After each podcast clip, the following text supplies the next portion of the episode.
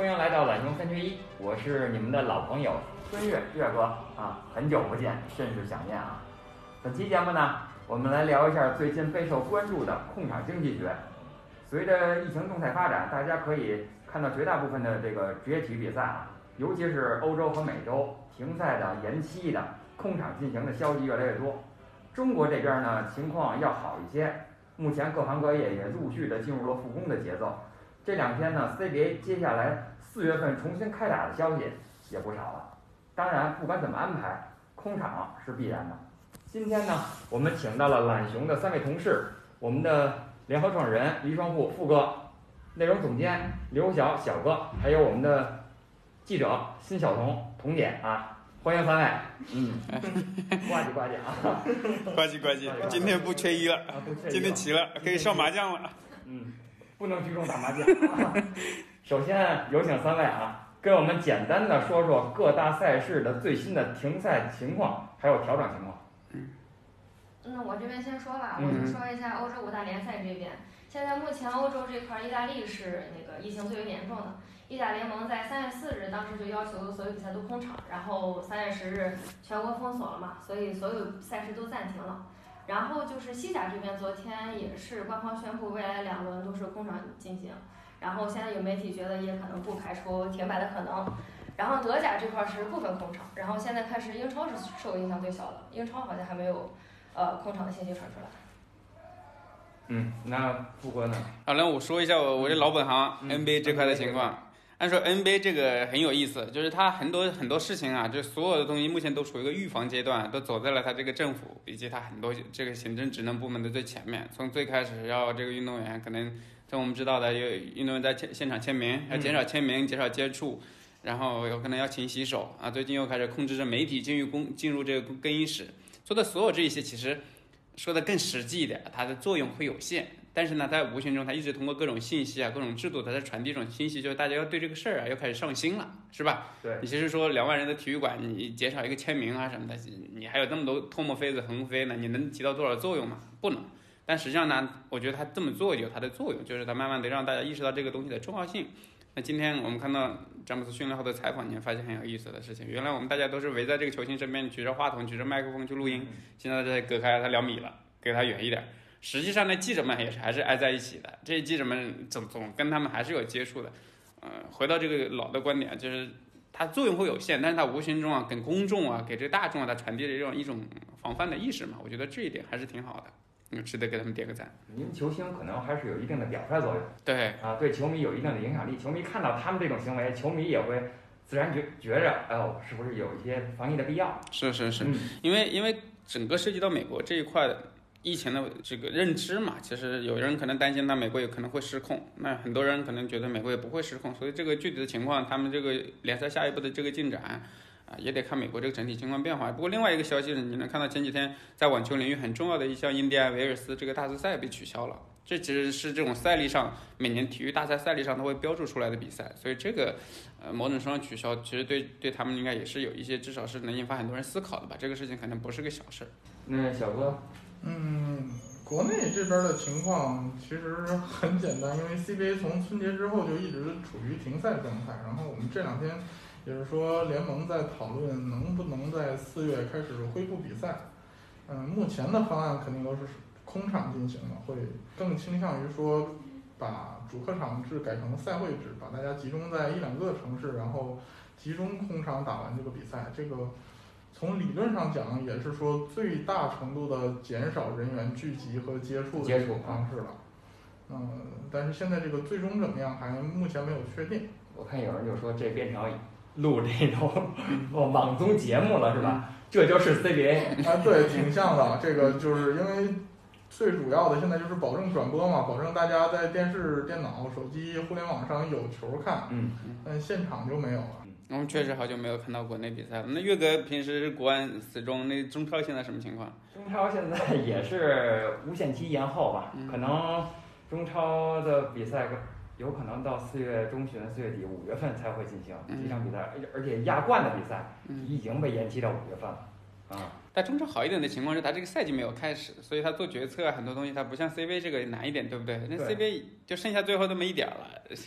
不打吧又感觉没完成，打吧嗯其他地方好像又没有开始这个做做这个表率。所以 CBA 现在处于一个进退两难的一个境地。嗯，啊，刚才小鹏也说了，意大利我们知道是现在欧洲这边疫情最严重的，呃，确诊应该已经是上万了啊，突破万，突破万人了啊。所以呢，但是上周末我们知道又进行了一轮这个意甲的比赛，虽然是补赛啊，补在上一轮就是延延期进行的那轮比赛，对对。但是到九日晚，他们终于宣布全国封锁了，停止一切体育活动。呃，小小童可以跟我们说说这个，呃，这个意大利这块儿有什么解决方案吗？如果现在这个全都停了，包括我，大家知道啊，是拉肖的球迷，现在拉肖跟尤文图斯只差一分儿啊。如果现在停了，这个我们这一赛季的努力白费了。还有像呃意乙的这种升到意甲的球队，会不会对他对他们有什么不公平？给我们分析分析，有没有现在这方面的消息？嗯，对，其实现在也是意大利国内的媒体也在分析他们这个呃意大利停摆这个状况嘛。反正最差的情况就是停赛，就是这个意甲就到此就结束了。那如果真的结束的话，可能冠军啊，冠军也不也不平了，然后可能欧战可能呃几支队伍能进欧战可以去打个欧战，然后降级也不降级了。如果真的是这样的话，明年的一乙可能就会再升上来两支球队，那明年意甲可能就是二支球队一起打，就是这样子。然后意大利现在这个目前这个状况，是因为他们国家还是就是，呃，稍微有些混乱在哪里呢？因为他们八日凌晨，这个总理已经宣布就是封锁这个伦巴第大区，也就是他们最严重的这个地区，以及十四个省市，但是执行状况特别不好。就是当天还是有很多民众逃离了这个伦巴第大区，然后火车站啊也没有什么设置警卫啊，什么什么检查就这一类的。然后这个十号全国封锁之后，就要求所有人都在家隔离了。但是，但是八号这个就是大区隔离宣布之后，其实并没有，就是总理并没有宣布就是所有比赛暂停，他是说就是体育活动可以暂停，但是大型体育赛事还是可以继续，只不过要闭门举行。然后十号全线封锁的时候，其实才等于宣布所有赛事都暂停，但是总理也是说就是呃国际比赛还是可以继续进行。就是，也就是说，欧冠、欧联啊什么的，这些也是可以再继续踢的，是这么一个情况。哦，是这么一个情况。他为什么会基于做这么一个判断？我还挺好奇的，为什么国际比赛就可以踢，国内的比赛就不能踢呢？他决定不了国际比赛。对他，他应该是决定不了国际比赛吧。然后国内这边，我觉得意大利这边可能大家也就是，呃，意大意意甲联盟其实也，他们想法也比较混乱。意甲联盟是一直都不希望停赛的。然后包括他们其实是在三月十日，当时是决定三月十日就经过再开一个闭门会议，就意甲联盟内部，然后再讨论一下是否停赛。就是那个时候他们还没有确定是不是停赛，然后最后是呃政府层面看不下去了，才那个宣布暂停了。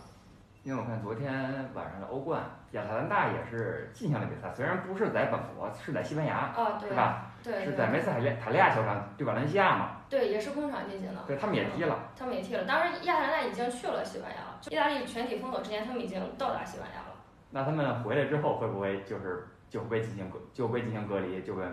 也也会有这种处理是吧？嗯，应该也会集体进行隔离。但是其实包括到后续的比赛，然后因为这是欧冠首回合嘛，次回合的比赛现在目前也只是说是包括巴塞罗那对那不勒斯的，也只是空场进行，然后也并没有说是要取消。嗯但是我我觉得看发展吧，可能后续我我自我自己感觉是够呛能踢。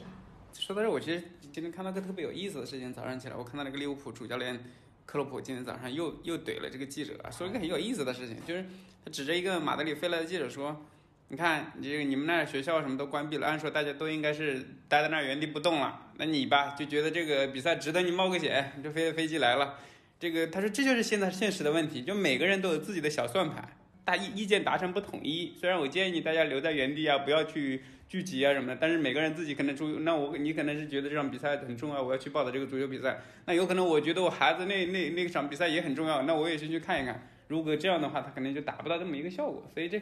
这还是挺有意思的。这个这里面涉及到这种文化现象，因为我觉得他们国家可能不像我们一样那么高效啊，嗯这一下能很动用这种国家的资源把这个事情给它办齐了，这也是他们的一难点吧。对对，而且他意大利总理法令很多很多的那个条例都是我建议，建议就是不要流动啊，或者很多事情都是以建议的方式，它不是说一个要求。对，然后包括大家就说我不接受你的建议。对啊，而且他这个法令说实在颁布的实在是太迅速，就是其实包括很多大区的主席都表示自己也没有参与那个法律的制定，然后你突然迅速的跟我们说要执行起来，就迅速跟我们说颁布一个法律，然后就让我们去执行，其实对他们来说还挺难的。然后包括意大利现在是你只要能提供你有充充足的理由，就是充足可以呃工作啊或者健康方面的理由，只要你能拿出原因来，你就可以走，并不是说所有人都必须呃原地不动啊。嗯，这个是意大利的现在一个情况啊，呃。我们知道这控场啊，肯定是牵扯了很多的商业各方面的利益。呃，那你们觉得这个控场进行这笔账怎么算呢？这个很有意思的一个一个话题啊，尤其我包括像现在欧冠，为什么还要坚持控场比赛？嗯，NBA 也是一样的嘛。为为什么？他们在号召，在提前这么久就跟大家得打预防针，你詹姆斯，你得准备好打空场比赛。虽然他本能第一反应说，这个哎没有球迷了，还打什么比赛啊？这个其实我们可以一起聊一下。你说你在一个体育馆里面，确实之前应该很少有这样的经历吧？有个别的情况，包括我们可能国内一些联赛，确实没什么观众，跟工场比赛差不多，他们可能适应了。但对大部分这种成熟顶级联赛来说，是没有呐喊，没有那种刺激。你你为什么比？这个东西需要找到额外的动力，还是挺难的。那回到其实这个算这个账的问题，其实很简单。你像 NBA 也是一样的，每年现在这个 TNT 跟 ABC 给几十亿的这个转转播费，你你不比赛了，你没拿什么转播？他没有转播了，他的广告就没了，这是背后涉及一系列的这个连锁反应。那可能在目前你能算清楚的情况下，你控场比赛至少呢可能能保证一大头，可能无非就是你比赛日门票没有啦，可能当时售卖的一些饮餐饮饮料没有了，但是依然还能保证你可能有不错在。可能最大化能够在商业利益上得到一些挽回吧。嗯，对我也是这么认为的。然后控场比赛其实损失的还是比赛日就是当天的这样的收入嘛。然后欧洲这边的原因是因为就是其实卡在这个欧洲杯上，欧洲杯是六月十三日揭幕嘛。如果是按照这个来算的话，五大联赛应该是在五月二十四日之前完成所有比赛。所以如果你说像意甲这样子的，如果他只是一味的把赛事往后推迟的话，就可能他们到了五月份就可能会进行什么一周三赛啊，就是就所以他们就是，所以他们才一直就是希望空场，然后可能不太希望就是赛事推迟，因为可能最严重的后果就是一家就是联赛取消了，这样你真的所有你转播商的利益啊，你赞助的利益就都没有了。对，那就涉及到很多合同要去谈，这个还是比较麻烦的。所以对联赛管理者来说，他们可能轻易至少不会要把比赛取消了。对。怎么能把比赛很顺利的进行，很重要的。很多球员的合同也是在六月三十号，你可能无限制延期了。哦，对，这个细节还挺有意思的，就是过了他可能不打了，或者你是不是得给我信给给我钱，那得重新谈。因为在国外的劳资协议还是很重要的，就是都是按照这个合同来办事儿。那 CBA 可能情况还更特殊一点，是不是？这个 CBA 接下来我们知道还得马上有一个这个奥运会的落选赛。对吧？CBA 现在是其实是夹在中间最难受的，因为它首先打了一半了，打了一半之后，剩下一半的比赛，嗯，其实如果今年没有奥运会的比赛任务和奥运会落选赛的任务的话呢，CBA 可以选择我等疫情差不多了，我再重新启动，嗯，该怎么打怎么打，这样可能说各方面利益损失最小。但现在的问题就是说。六月二十四号开始，我们有一个奥运的男篮落选赛要打，那么国家队肯定是要在这之前就完成集结，然后去打比赛的。但从现在因为疫情的情况来看，时间已经非常紧了。因为你哪怕，嗯，按照一个现在说的最理想状况啊，就是说我们四月二号能开赛的话，那你有四月、五月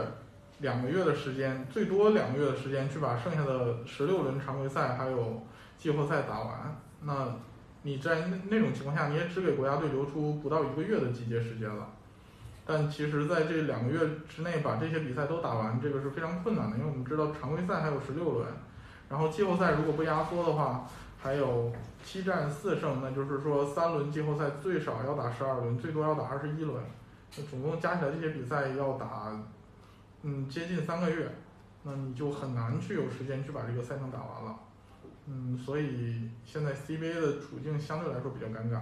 说到空场这个问题也是一样，因为可能呃 CBA 跟其他的这个 NBA 也好，还有欧洲的联赛，包括意大利联赛也不一样。CBA 的选择可能是我要么空场，要么可能比赛就没了。基本上现在在国内的情况下，它是不存在一个说我正常把人再继续放进来去打比赛的这么一个可能性的。结果就是说，那我宁愿空场，我起码还能保留一部分收入吧，我起码能把。呃，转播收入继续赚回来，然后赞助商的能保证的权益尽量保证，嗯，本来其实对于 CBA 来说，门票收入就从来都不是大头，它比赛日收入很少，主要的是门票，就是它可以尽量的保证这个联赛的商业利益。嗯，那现在就是看实际上情况是这个空场的情况能不能实际真的执行下去，因为它确实是比欧洲比赛和 NBA 还要危急一些。因为我看这个，因为我查了一下数据啊，以曼联为例啊，曼联是总那个它的门票占它的总营收的百分之十八点七五，每场比赛大大概是四百万的门票收入，门票收入啊，但是呃，它这个空场了是有保险公司可以赔付的，但我想知道，呃，我查到数据啊，说像英冠、英甲、英乙这些球队，他们的中小这些小球会、低级别联赛的球会，他们是没有的，而且他们这种球票的收入占他们的总收入的分成到三分之一，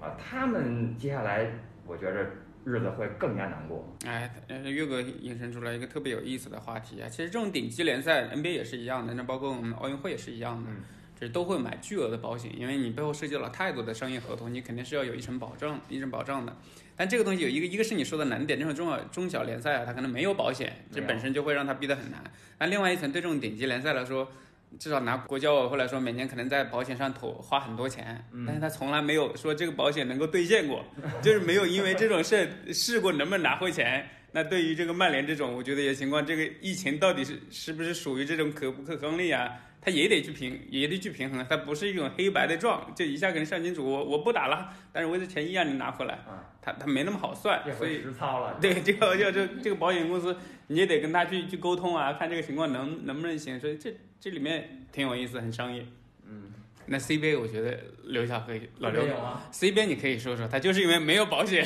所以所以我没有其他路可选，必须要保比赛。今年就是说，那个跟人寿的合作是给球员都上了伤病的保险，但是确实是这个停赛险的现在还没有。应该是没想到，我觉着。但我我觉得这个还反映出一个另一个非常核心的问题啊，就是说，其实不管是 CBA，你哪怕是英超还是 NBA 俱乐部也好，你就是真正从俱乐部运营算账来说，它俱乐部运营的利润是不高的，它甚至绝大部分俱乐部是亏损的。就这就导致了一种什么情况？是他没有能力去承担这个停赛也好、比赛取消也好带来的损失。就是说，这个多亏的这些钱呢，根本是很多很多年都赚不回来，甚至是永远的目前经营赚不回来。这个钱就要需要投资人自己去填的。那这个对于职业体育来说，这个是一个非常大的伤害，因为它不是像那种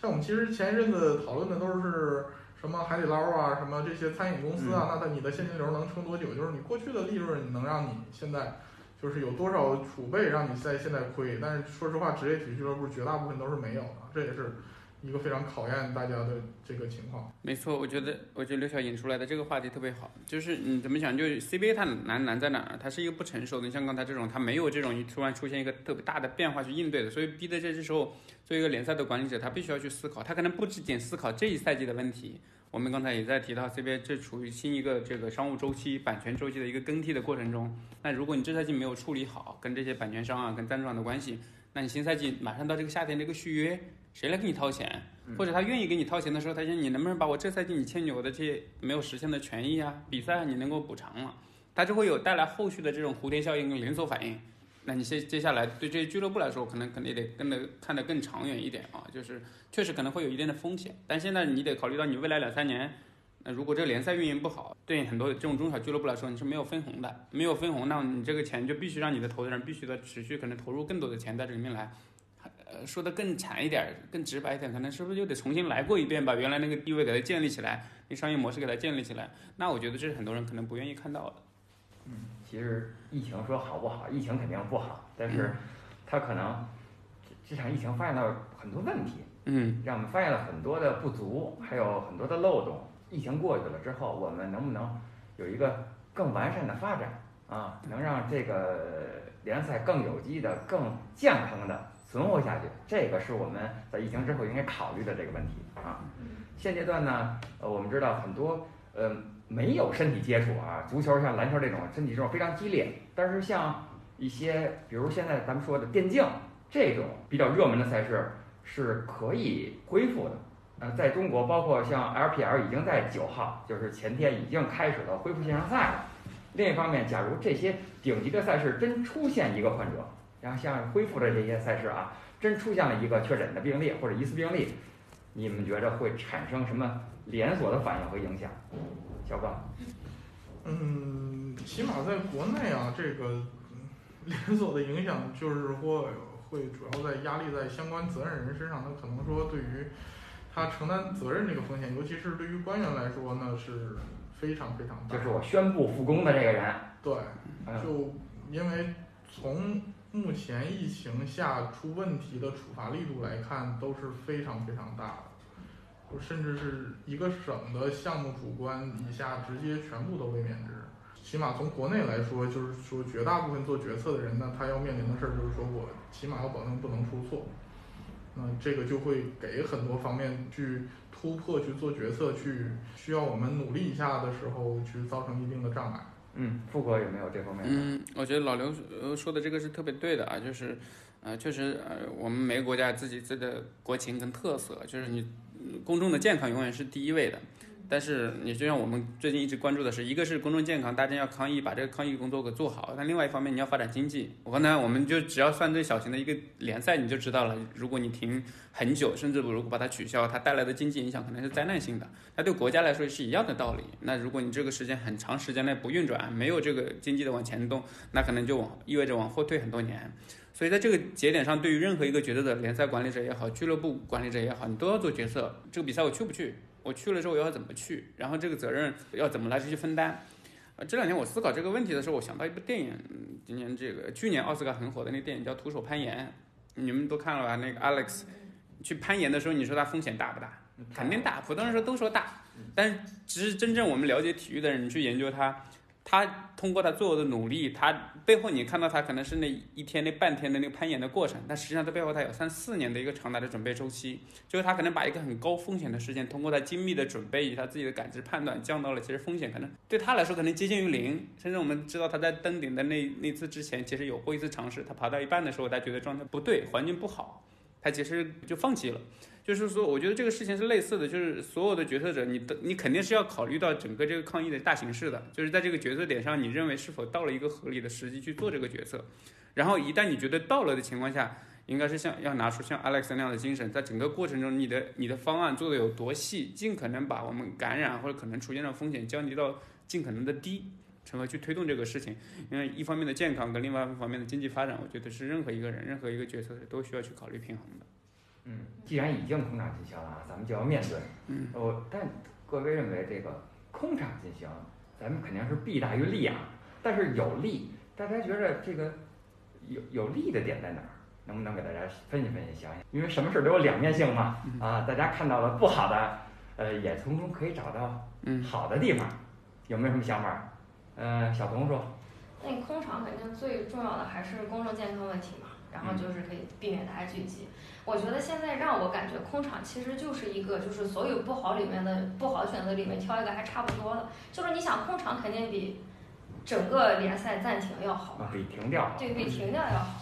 这点我认同对，因为也也是我觉得现在中国可能需要一一项某一种比赛，可能走个先先例的问题，我具体不说是哪个，因为体育我我觉得在这个抗疫过程中，一直坚持这个观点，应该扮演更重要的一个角色。体育永远是激励人心的，是能够鼓舞人心，是能够这个激励人，是能够打动人，是能够团结人的。对，那这时候体育它发挥某种什么样的这个角色，我觉得是必要的。所以回到他刚才这一点。其实还有另外一个层次的东西，这一点可以跟嗯刘刘小刘小去交流。呃，我觉得对 CBA 来说，应该可能也是个好的机会在哪？CBA 其实好多我们知道很多俱乐部的这种运营啊、赛事管理啊各方面，其实是它是不成熟的。那有有水平高的，有水平差的。这个俱乐部之间呢，我觉得也有一些交流，但是你能看出这几年发展起来，好像也不是那么充分。如果你短时间内能把它聚集到一起，把最好的这种运营的经验能够在某一个球队里面能够这个展示出来。还能够短暂形成这种小型的研讨学习，让其他俱乐部能够有一个快速的提升。说的更简单点，不就是一个封闭培训的机会嘛？嗯，我我把你最好的这个怎么运营社交媒体啊，怎么做视频啊，这种机制，我们在一个封闭的地方里面，大家相互去学习。因为除了你一起学习，你没有其他东西可以做。我觉得可能从这一点上，是不是一个挺好的一个好处的？那小哥谈谈。这个嗯你如果说是平时的集中的话，那我觉得倒是可以操作。就是现在你可能不清楚的是，哪怕是集中起来的时候，是不是也要 大家保持距离？能不能真的说一起去聊这些事情？因为就就是因为你特殊环境就是要把大家隔离开嘛。嗯你这这个集中其实集中也是为了隔离，这是一个非常矛盾的事儿，就是说。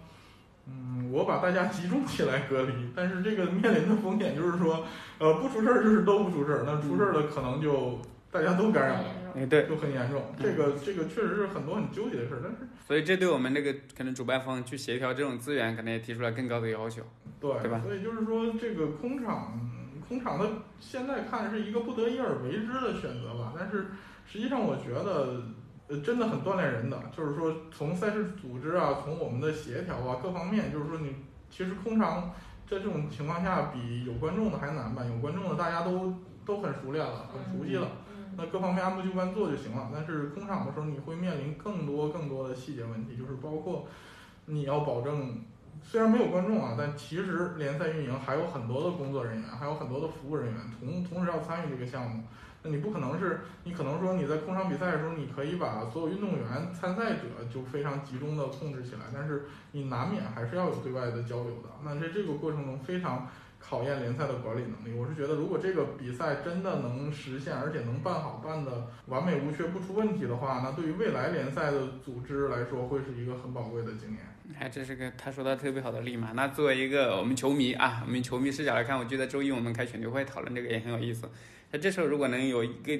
拥有一二十个这个摄像师，把这个全程整个在这封闭环环境里面二十个球队可能这个斗法啊什么的能记录下来，哇，这个电影要改成一个大电影、一大纪录片哦，我觉得会应该会很有意思。当然，这要求我们可能就像我们看上赛季 CBA 那个纪录片一样，看得热血沸腾，还捧红了那个那几个明星啊，郑郑凡日啊，这个那个状元，还有就就一部电影的事就能办到的，所以这好多故事是永远稀缺的。那说到这个好处，我觉得其实可能还有一点吧。我一直觉得，在这种赛事互动，在媒体端的呈现，其实 CBA 还还还有很大的空间，就是这种互动率啊。那如果在这样的条件下，其实它会逼得你，会逼上一个绝境了。因为你没有观众，现场观众互动的话，它逼得你唯一的观众就是线上的这些观众。你通怎么通过你的比赛产品，怎么通过线上、线线下比赛跟线上这种结合，去吸引到更多的观众，让他愿意留在这里跟你互动？我觉得这也是，呃，可能对这个联赛啊，对这个品牌一个挺好的一个机会吧。因为那天我正好富哥让我做一图，您引用达尔文的一句话，就是这句话搁在现在特别特别合适。您这个这句话的意思是啊，能够生存下来的物种不是最强大的，也不是最聪明的，而是最能适应变化适得者生存。适者适者生存，没错。啊，呃，那个职业赛事呢，目前这个控场啊，看起来是越来越有必要性了。呃，可能会对接下来的欧洲杯以及更晚一点的奥运会产生很大的影响啊，肯定也会呃有很多参考和借鉴。你们觉着这个事态可能如何发展？就是欧洲杯和奥运会啊，呃，是否欧洲杯也可能进行空场，包括奥运会？欧洲杯是今年欧洲杯还比较特殊嘛，然后其实是在十二个国家举，呃，十二个国家举行，然后包括有四个就在英国、意大利、西班牙和德国就是，疫区嘛。对，就在疫区嘛，就是这样的。我觉得欧洲杯如果真的空场相比的话，还不如推迟，因为因为我觉得欧洲杯其实说实话，那个呃五大联赛大家空场，可能是因为有一个欧洲杯的这个时间限制在这个地方。其实如果我能推迟的话，我我包括我也能有比赛日收入，我也有转播收入什么的。推迟其实是一个比较不错的就是办法。但是欧洲杯的话，如果你与其是空场的话，我觉得还不如就是往后推一下，然后给大家都彼此一个时间，然后把疫情这个事儿过去，然后到时候欧洲杯大概有多少的缓冲空间？从他的比赛结束到下一个大的比赛，他没法再再推的过程中有多久？就是下个新新赛季开始还是什么比赛？我新赛季开始大大概在八月份，八月份九月嗯份左右啊，所以他可能有一两个月缓冲空间。那这肯定也得考虑疫情，如果疫情一两个月没有太大改观的话，实际上你推也没有效果。而且说实话，四年一届欧洲杯其实都是举世瞩目的。如果真的最后搞成一个空场的，可能那个劲儿那感觉就没有了，就没有那味儿了。而且是的，而且据我所知，好像欧洲杯的门票已经卖了很多了，嗯基，本上都卖光了。对就是买票的这些人，如果空场的话，他进不去场，这个是后续的问题很大。对，包括我可能想到的是另外一个角度啊，就是你们提到了欧洲杯，我觉得奥运会也好，我现在最担心的是这个，大家看看，不管看欧洲杯也好看 NBA 总决赛也好看这奥运会也好，很多人可能还是奔着这个最头部的顶级球星去的，这个招牌人物去的。你能想，我现在可能更担心的是对这些赛事组织来说，嗯怎么能够稳定这些人？因为我们知道当年这个寨卡病毒啊什么之类的，也是影响像梦之队，也是因为有些人开始带头说我不去了，就有几发一系列的连锁反应。因为他们这种人是全世界有影响力的嘛，他会带动一些普通人也开始有影响。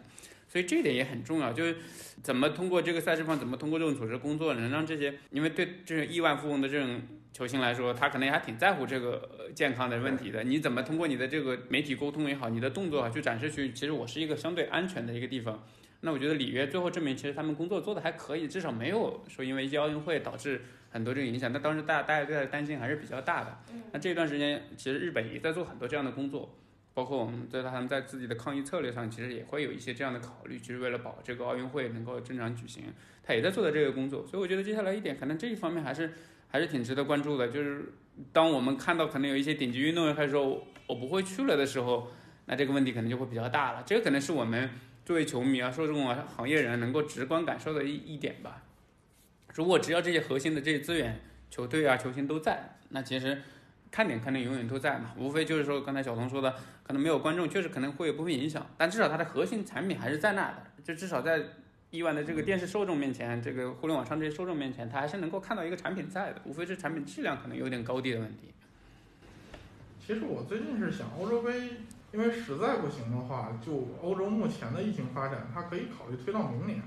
因为二零二一年不是大赛年，它是有这个缓冲时间的，因为。欧洲的情况你现在没有办法去做判断，就像意大利现在已经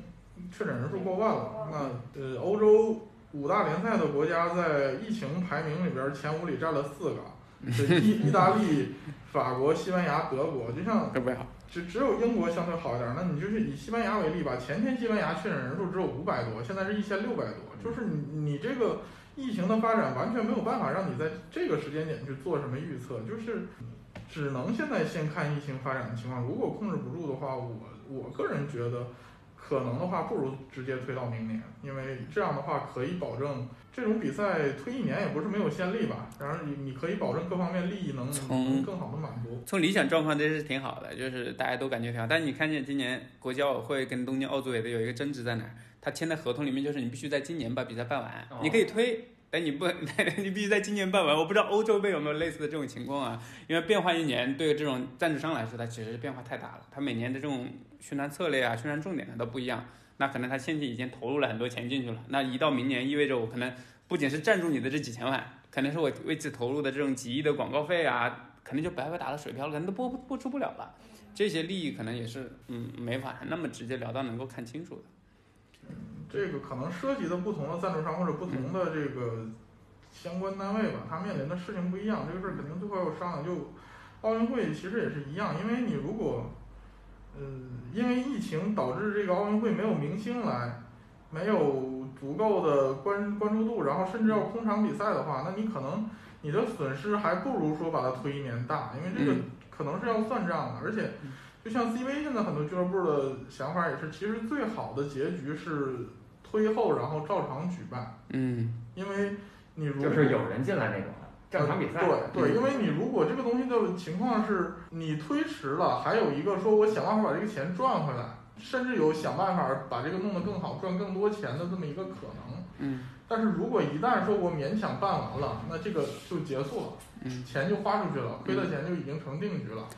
那对于不同的这个赞助商或者不同的相关的企业来说，它。考虑的情况是不一样的，可能有的人就觉得，那我不如心存希望的等等，兴许疫情很快过去，尤其是国内现在疫情比较向好的这个局面，嗯，那我最好还是正常比完。嗯，刘晓刘晓这个引出来一个有意思的话题是什么呢？就是我一直觉得。男篮这个预选赛啊，确实是很更在这个我们这个 CBA 跟这个奥运会之间一个很必须要做的选择。但其实我们也知道这个几率强强手如敌，其实我们晋级的几率至少大家都在面子上看着是很低的。那为了这么一个比赛，我们是否有必要让我们的一个联赛可能都压缩这个空间？我觉得这个就可能说的粗暴一点，可能就是一个鸡肋的比赛。那我们是不是在这样一个节点上，我们一些决策者可能有一些更更更智慧的考量？因为不仅是为了这个是七月份的吧，是吧？这个。这个落选赛，末的奥运会落选赛啊，为了这个六月末的这个落选赛，其实我们还得考虑到这一点，东京这个疫情可能时时在发展，甚至包括在我们落选赛举办地的这个加拿大，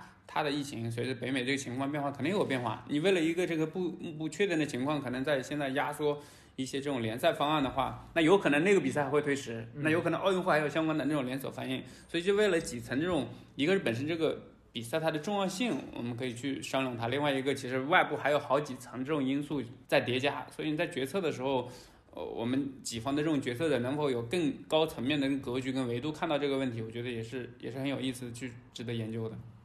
最后一个问题，如果啊，给让大家给各个这个赛事出出主意，如果非要控场进行，如何保证这个利益的最大化呢？小小哥先生，CBA 如果非空场进行嗯，CBA 现在是只能空场进行，啊，就是最后，比如说咱这说了空场打，怎么保证利益最大化？利益最大化呢，就是现在的情况跟国内的情况呢，你肯定还是要想办法更好的做好线上的传播，因为本身我国的移动互联网就就是相相对来说非常发达了，已经，大家不去身临其境，因为对于 CBA 来说，本身去现场看球的人就不多，那怎么把更多的人通过我的视频产品，通过我的直播产品，让他成为 CBA 的球迷，让 CBA 有变得更有影响力。那我觉得这个是现阶段最重要的。其实，其实现在为什么急着说我要赶紧恢复联赛，也有这个方面的考虑，就是大家现在没有比赛看对。如果我这个时候率先把产品推出来，然后大家认可的话，那是我有机会争取到更多的用户的。那就是说，这个东西像我们这次说讨论空场的问题，也是说一定要保的，就是要保直播条件是完备的。那我一定要把这个视频产品做好。那如果这个东西做砸了，那可能我真的就是面临一个承受不了的损失了。但是如果这个东西做好的话，那我是相信可以去弥补这个空场带来的损失的。那富哥说说，嗯这个 NBA 如果真空场了，有没有可能？作为一个铁杆，就关注嗯看比赛的球迷，当然是不希望空场的。确实能想象一下，它给产品质量肯定会下滑的。但是作为一个产业观察者，我有时候就还挺好奇的，就是因为你满场的比赛你见的多了嘛，你希望见点没见过。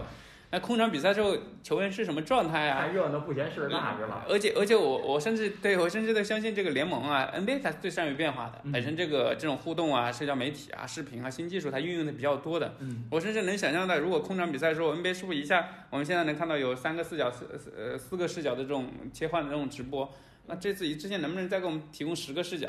比方说板凳席，你给我安排个人，甚至这个一个专人就坐在板凳席直播，这个给我个视角行不行？这个其他更多的这个范围，这个球迷到底他们在观众席聊什么内容，给我更多这种视角行不行？就是让他这个比赛内容可能更丰富一些吧。